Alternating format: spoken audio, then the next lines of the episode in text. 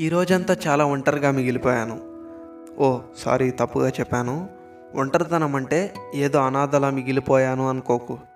మంచి వాతావరణంలో చాలా ప్రశాంతంగా ఇంకా చెప్పాలి అంటే ఏకాంతంగా గడిపాను అని చెప్తున్నాను.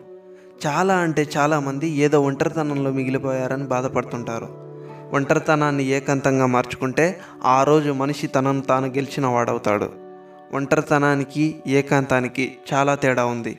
మనం కోరుకున్న వాళ్ళు మనం ప్రేమించిన వాళ్ళు లేదా మనల్ని ప్రేమించిన వాళ్ళు మనలను వదిలేసి దూరంగా వెళ్తే దాన్ని ఒంటరితనం అంటాం. మనం ఇష్టపడ్డ వాళ్ళను మనల్ని ఇష్టపడుతున్న వాళ్ళను మన వాళ్ళను కొద్దిసేపు దూరంగా వదిలేసి మనలో మన అంతరాత్మను వెతుక్కుంటూ మన సంతోషాలను వెతుక్కుంటూ మనం నమ్మలేని మనలో మనకు ఏం జరుగుతుంది అని తెలుసుకునే ప్రయత్నమే ఏకాంతం. మనిషి నమ్మలేని ఎన్నో నిజాలు తనకు ఈ ఏకాంతంలో తెలుస్తాయి.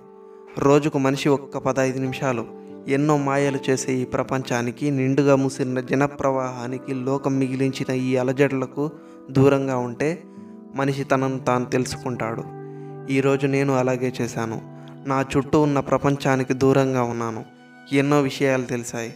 నేను ఎన్నోసార్లు నిన్ను కూడా చూశాను. ఎవరో మిగిలించిన భావాలకి ఎవరో నీ చుట్టూ అల్లిన బాధలకి నిరాశలో నిస్పృహలో మిగిలిపోవటం. నీకు నీవు ఒక్కసారి ఏకాంతంగా ఉండి చూడు. నీకే తెలుస్తుంది నువ్వేంటో.